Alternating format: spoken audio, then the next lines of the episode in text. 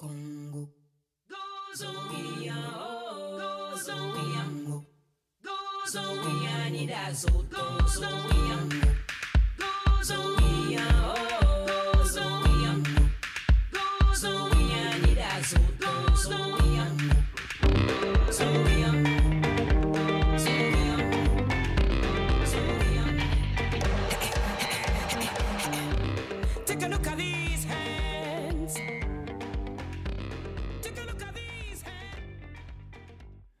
Okay, so welcome to episode one. My name's David, and with me is Darren. Hello.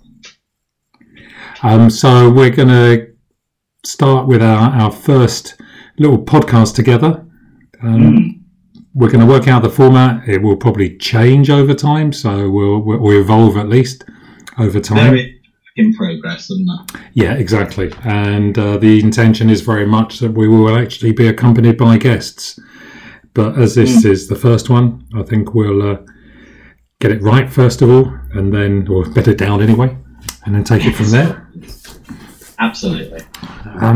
So, look, Darren, you and I have known each other for a fair amount of time now. Quite a while, yeah. How long is it? Any ideas?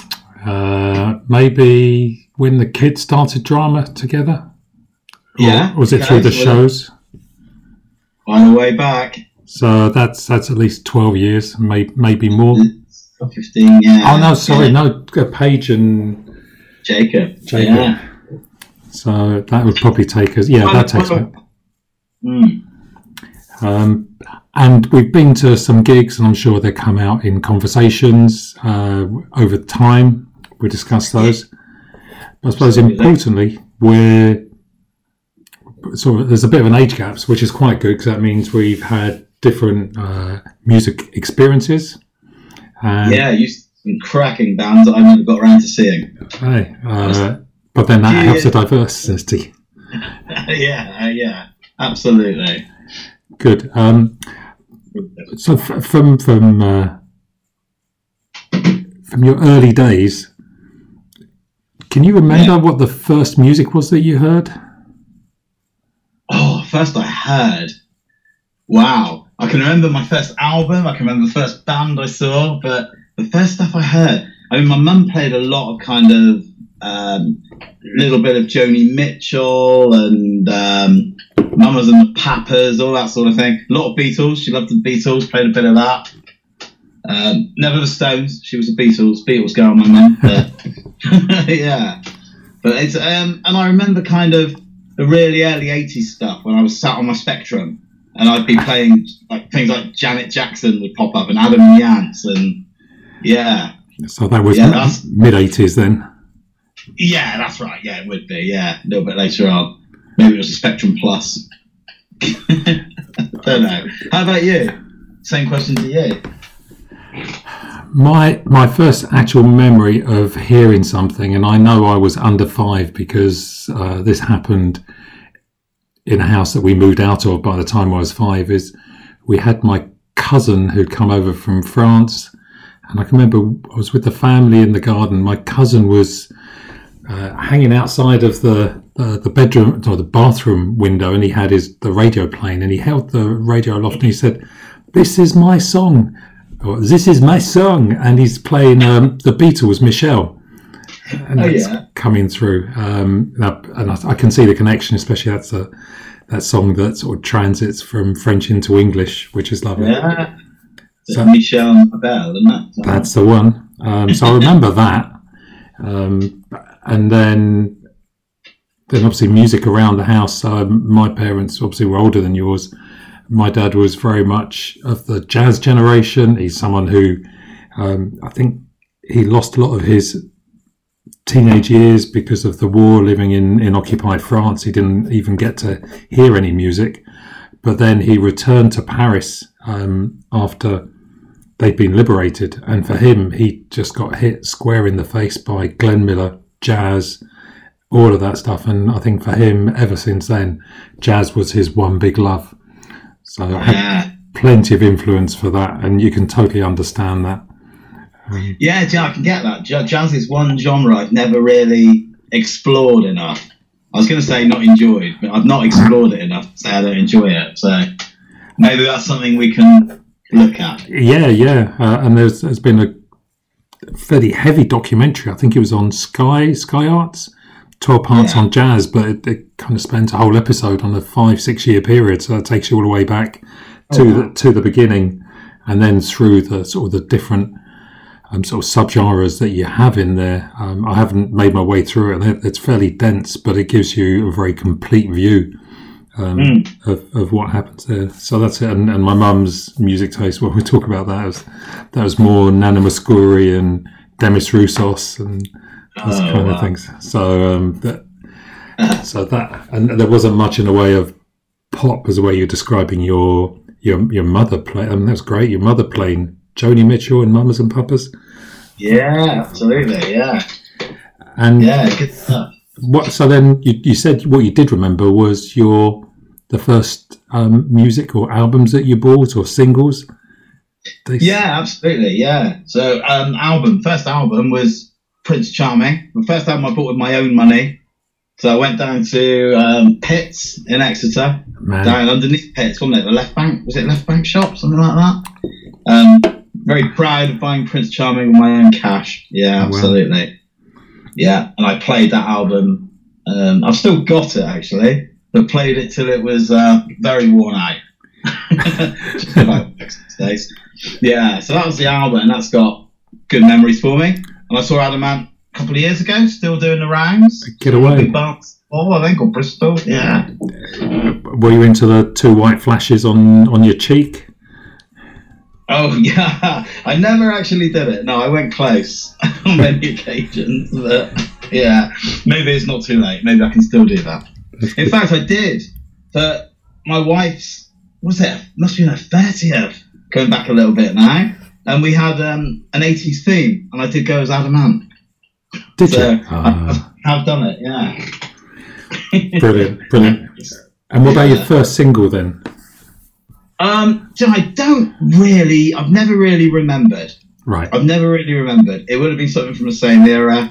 I'd like to say it was the Smiths, but it definitely wasn't. I just missed out on buying their stuff live. I never saw them live, and so it wasn't. I'm not sure of a single. The first gig is completely embarrassing. But I was only about 8 or 9 in my defence. So Mum and Dad took me to the gig, and it was Musical Youth at the Great Hall in Exeter. Yeah, hey, they were popular at the time, weren't they? And they were several weeks at number 1. Yeah, they were absolutely massive, yeah. Past the Duchy on the left-hand side. I'm sure you still even know the words, don't you? Yeah, oh yeah. I never knew the words then, and I don't know the words now. I couldn't tell you if you're right or wrong. Yeah, exactly. But I nagged my dad. I remember nagging my dad at the end of that gig to. I wanted to meet them, so we went round. We went around to the stage doors and meet all of them. I think there's about 27 of them or something. But we went round to the stage door, and they actually, I don't know why to this day how it happened, but they invited my dad in. What? My dad went in. My dad went in backstage with my autograph book, and I still got the autographs of all of them signed. And they gave me a little kiss and said, "Come to Moat House Inn." Which they were saying that they in Exeter. Yeah, I don't know if they thought I was an 18-year-old female girl or something. I really don't. Or they really fancied my dad. I never quite worked it.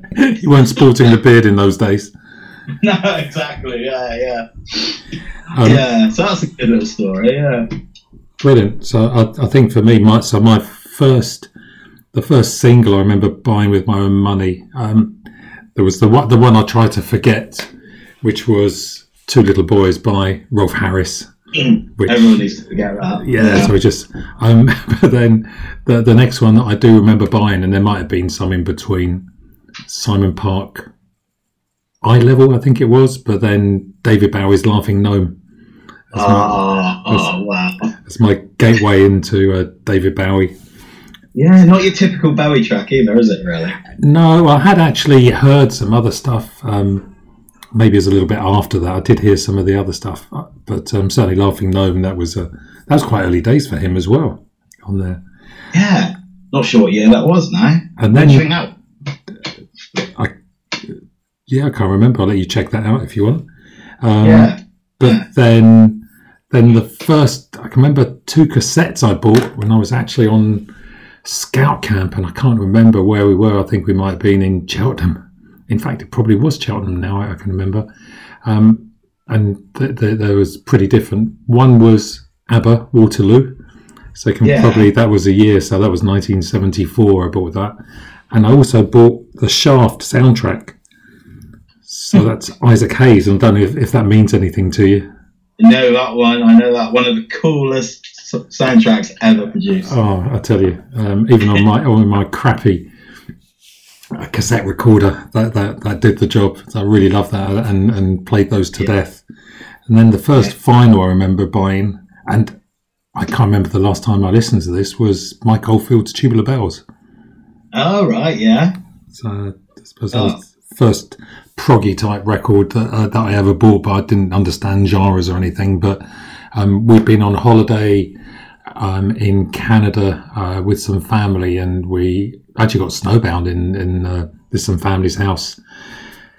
And in this house, they had Quadraphonic. And I think it's the only time I really listened to Quadraphonic, and they had Mike Oldfield's Tubular Bells in Quadraphonic, and just to stand in the middle of the room just to hearing that was just totally amazing. That was great. It's still, that song still freaks me out a little bit because this links to, was it Friday the 13th or Halloween or whatever it was in? Oh, The Exorcist. Oh, The Exorcist, of course it was, yeah. And to me, it's, I guess I probably knew The Exorcist before I knew Tubular Bells, I think. So to me, that's just this really scary song from The Exorcist. Yeah, that's great. You got that association then whenever you hear that. I remember to play that when you start playing up a bit. Yeah, absolutely. Yeah, 1967, The Laughing Gnome. Oh, get away! Jeez. Yeah, 1967. Wow, I wasn't even born then, surely. No, you couldn't do.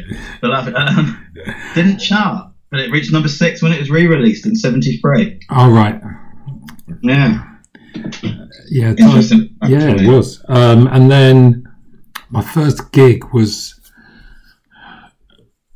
probably, I can't remember the year exactly, it's probably 77 or 78. It was, I used to have a job, a Saturday job, working stacking shelves in a chain of supermarkets called International in those days, and that was some of the best times of my life, and I had a really great crowd there, and I got a shout one day saying, Dave.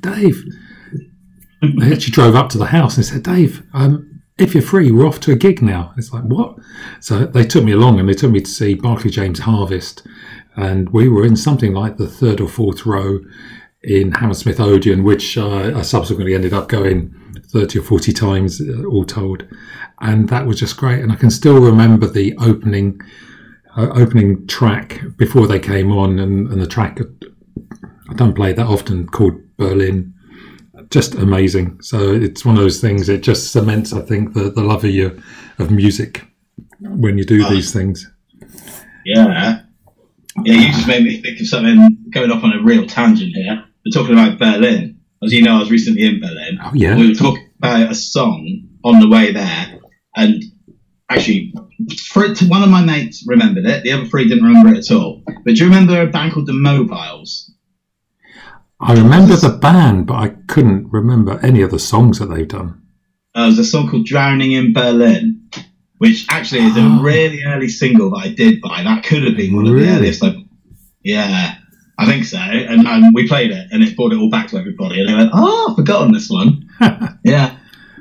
There we go. Yeah, interesting. Maybe for another episode, we'll talk about any music that you found whilst you were there. Yeah, that would be a good idea. We'll come on to that one. So I don't know about for you, Darren, but for me, I certainly had some friends sort of through my life who were a really big influence on music that I heard, that I listened to, and I wondered if you had any that really came to mind who were the people introduced you to music that you didn't know. Yeah, absolutely. I think a lot of the kind of 80s was, I was sort of young enough to just listen to what I listened to at home. So it was all kind of, I just pick up what was on the radio, on the charts with Bruno Brooks or whoever it might have been back then, sitting there recording onto my cassette tape on a Sunday afternoon. But that was very much kind of, I'd listened to things that I liked and I heard. And it wasn't until, I guess, the very late 90s or early 90s when I started going out and having a few beers here and there, as you do. And I had a really good circle of friends. And I think that group of friends, we still talk now about the music we listened to then. And they really inspired the music that I loved. And it was all the kind of the Britpop era, or before that, the kind of alternative. So you discovered it together then, a lot of it? Yeah, very much so. Yeah, very much so. And we'd be, swapping records around all the time. And yeah, absolutely. Great days. Yeah, and we always still talk about those days. And that's important, right? Yeah, absolutely. Yeah. So it was very much inspired by things like The Wedding Present and The Verve and Blur and Pulp, all those kind of things. Some obscure ones, The Sultans of Ping. Do you remember The Sultans of Ping? No, I don't. No. Were they a Britpop band? Yeah, I guess they come under that kind of Britpop rock type. Okay, right. Yeah, but I saw them play. They had one massive song called "Where's Me Jumper," and we actually introduced that to our little club. I think it was Timepiece or Boxes in Exeter. So we actually took in the record and said to the DJ, "Can you play this one?" He played it once. He went out and bought it, and we had it every other night. And we literally threw our jumpers in the middle of the dance floor and just danced around our jumpers. Yeah. So. Wild boys. That was good memories. We went to the Lemon Grove a lot as well, and they used to have Thom Yorke from Radiohead used to DJ there. And we used to, because he was at Exeter University, right? So we used to go up quite a lot and ask him for a big band we loved at the time, a band called Catherine Wheel. And we used to go up and say, "Can you play Black Metallic? Play Black Metallic by Catherine Wheel." And he used to go, "Oh, bugger off." He didn't say bugger off. He used much harsh words than that. But he said, "I'm not playing that rubbish." So we generally said, "Oh, you bugger off yourself," and we left quite a lot. That's my little Thom Yorke story. I think you'll find that he's upset a lot of fans over the years. Yeah, I think he has, yeah. I am still a fan of Radiohead as well, though, to be fair. That was another band I got into, and I know a lot of people aren't too keen on what they're doing now over the last few albums, or the last 10 albums, but I'm still a bit of a fan when I'm in the right mood. Would you like his solo material? Because I'm not sure they're together very much these days. But yeah, to be fair, I do. I mean, he's done a couple of soundtracks, hasn't he, lately, which have been pretty obscure, some obscure movies and sort of B-movie remakes, I think. But yeah, I mean, not bad at all. Pretty eerie, but I've got to be in the right mood. Yeah, well, it definitely is that kind of music to enjoy on there. But I kind of disagree with my friends there, really, because a lot of them don't get Radiohead and don't get Thom Yorke. But I do quite enjoy it. Good for you. You've got to stand for it.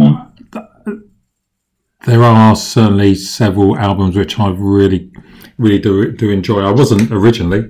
I didn't get it like a lot of people, but I think it does require listening and getting familiar with it, and then it starts locking down. And if I put "Okay, Computer," just great.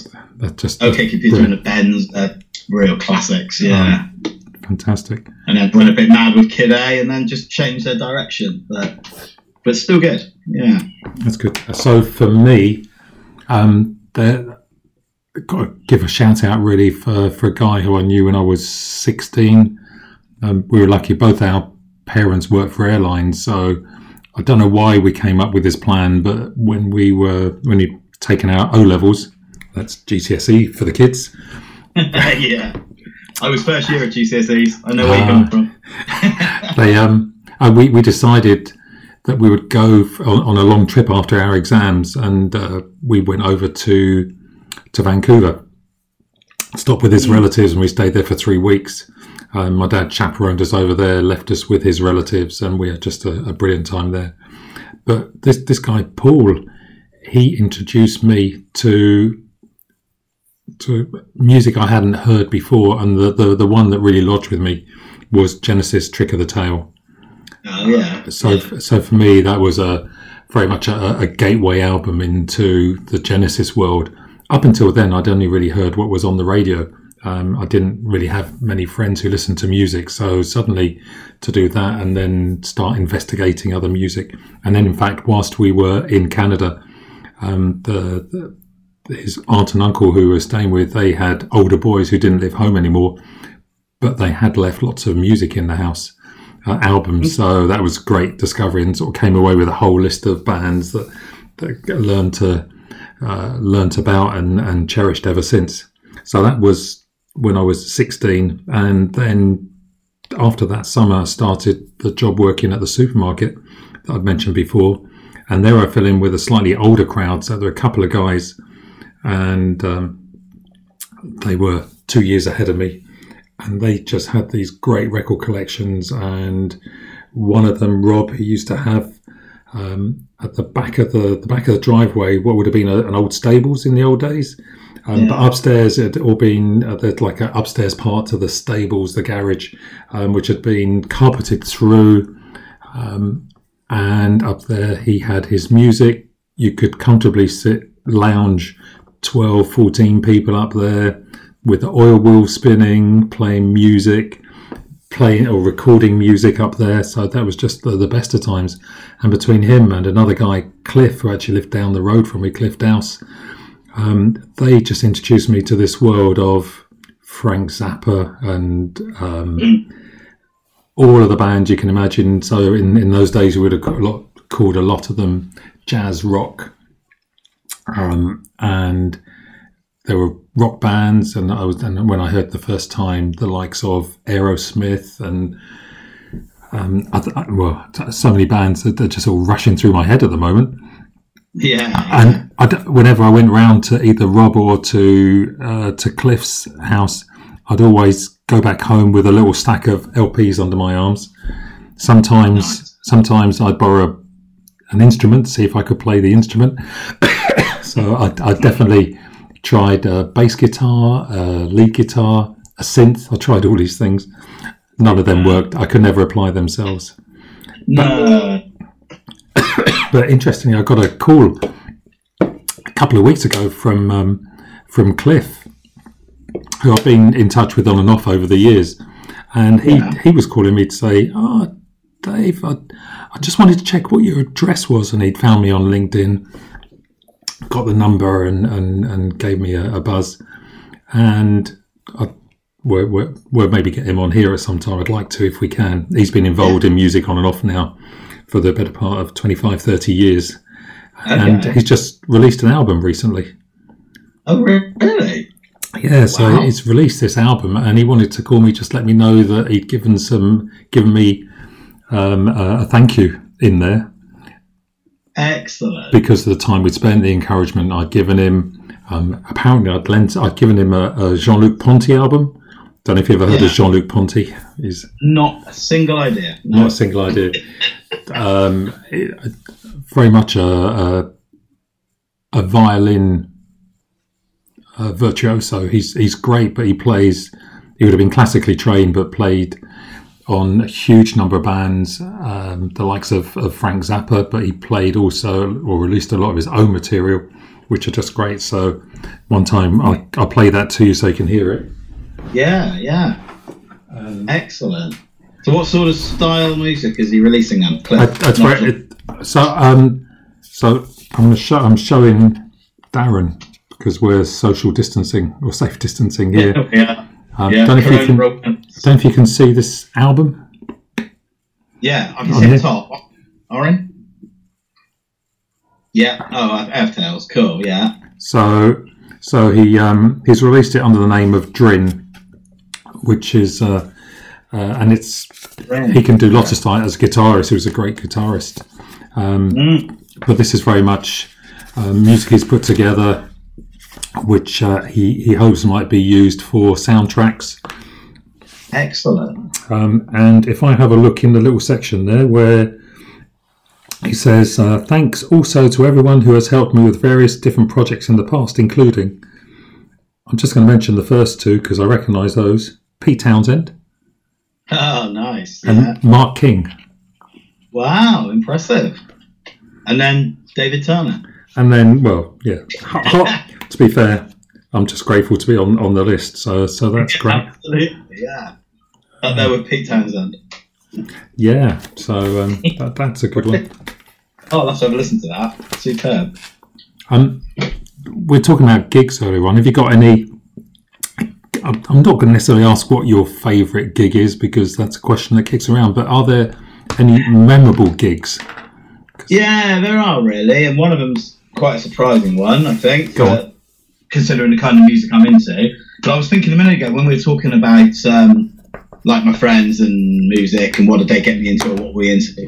One of the best gigs I've ever seen was certainly only a small venue of Lemon Grove in Exeter, and it was the early days of Blur when Damon Albarn was an absolute nutter. I remember him about halfway through the gig, very drunk, spinning around in as many circles as he could and being sick all over the stage and then just carrying on again. But the energy they had in their early days was phenomenal. And I think in such a small, close-knit venue, such as the Lemon Grove, there's a few hundred people, I think. That was just an amazing gig to be at. And the curveball, really. And now, I mean, I've had so many gigs that I've loved, and I always say, oh, it's got to be one of my favourite gigs ever. But I remember seeing Aerosmith, you talking about Aerosmith a minute ago, but back in, when was it? It must have been mid to late 90s, because Aerosmith, Steve Tyler, what a fantastic front man for a start. They had so much energy and enthusiasm. The first time I'd seen them, and I wasn't really sure I wanted to go, but a friend of mine talked me into it. A friend of mine that's into his rock stuff, really, and normally a lot heavier. But they were brilliant. But the weird thing was they had Shed 7 supporting them. So if you remember Shed 7. Yeah, absolutely. His indie band, Britpop era band.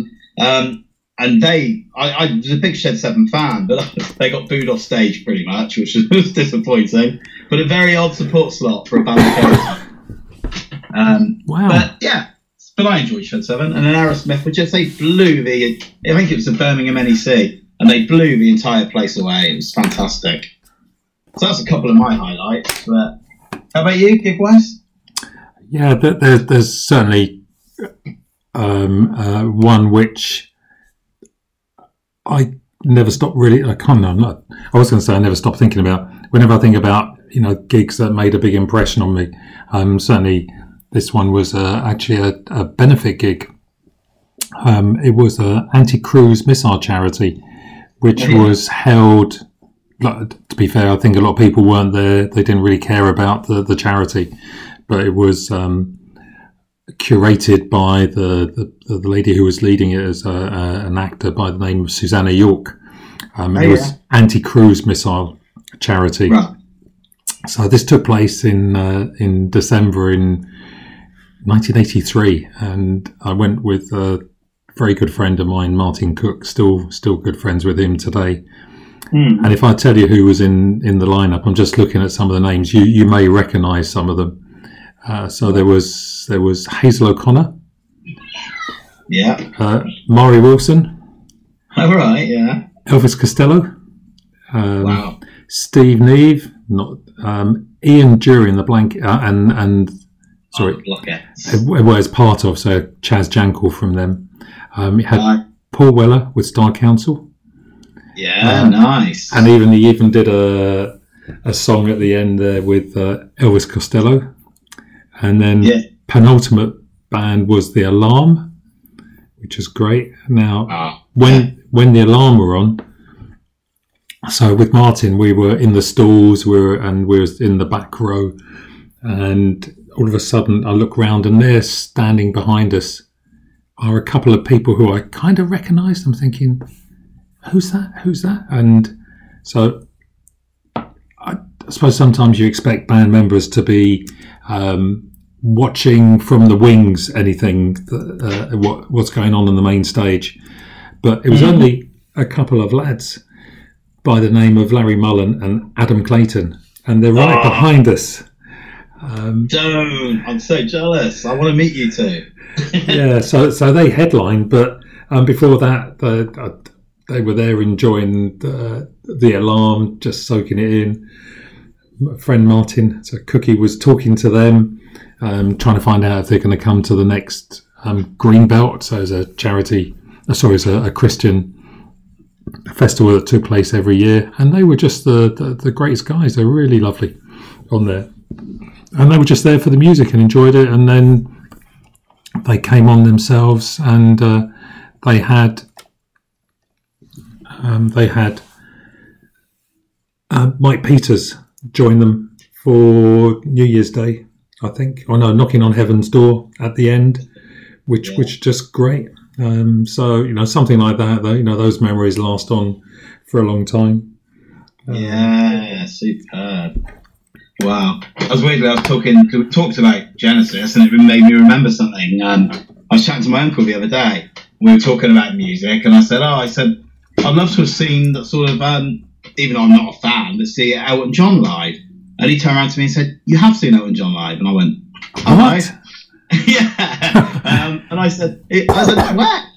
And he said, "Do you remember I took you to Nebworth in 1990? And I said, "Yeah, I remember that well, because I remembered I liked Tears for Fears at the time, and they were there." And he said, "Elton John played." I went, "Wow." And it was just one of those, I think I was 18 then, and It was one of these things, it went over my head, because I didn't really care who Elton John was, didn't care for his music. But that was a really good gig. They had Pink Floyd played. So I think not quite the full Pink Floyd lineup. Right. Yeah, not quite the full lineup. I don't think they had. Oh, who was it? Maybe Roger Waters wasn't with them then. Oh yeah, sounds about right. Yeah, but yeah, Genesis were there. Paul McCartney was there. Dire Straits, Status Quo. It was a really good lineup. And when I look at Robert Plant, I'm back on it now. I wish I could be there again. Oh look, I'm sure that was good. Yeah. It was great to go there, and I enjoyed it, but it's the wrong time of my life. I'd appreciate that gig so much more now than I did when I was 18. I'd love to see Floyd now, but I didn't know them then, really.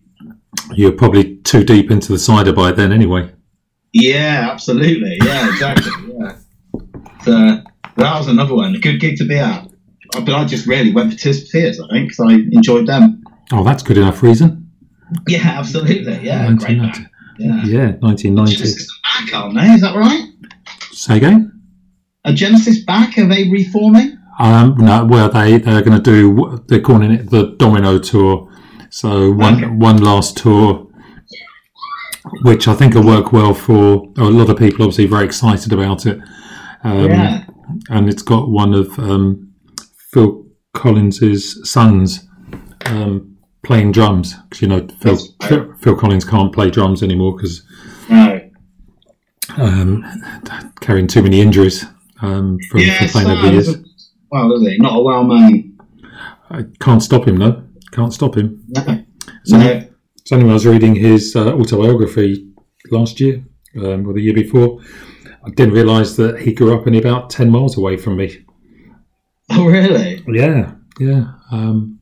Was that in France? No. I grew up on the outskirts of London, and not too far from Heathrow. And I was on one side, and he was on the other side, a little bit closer to London.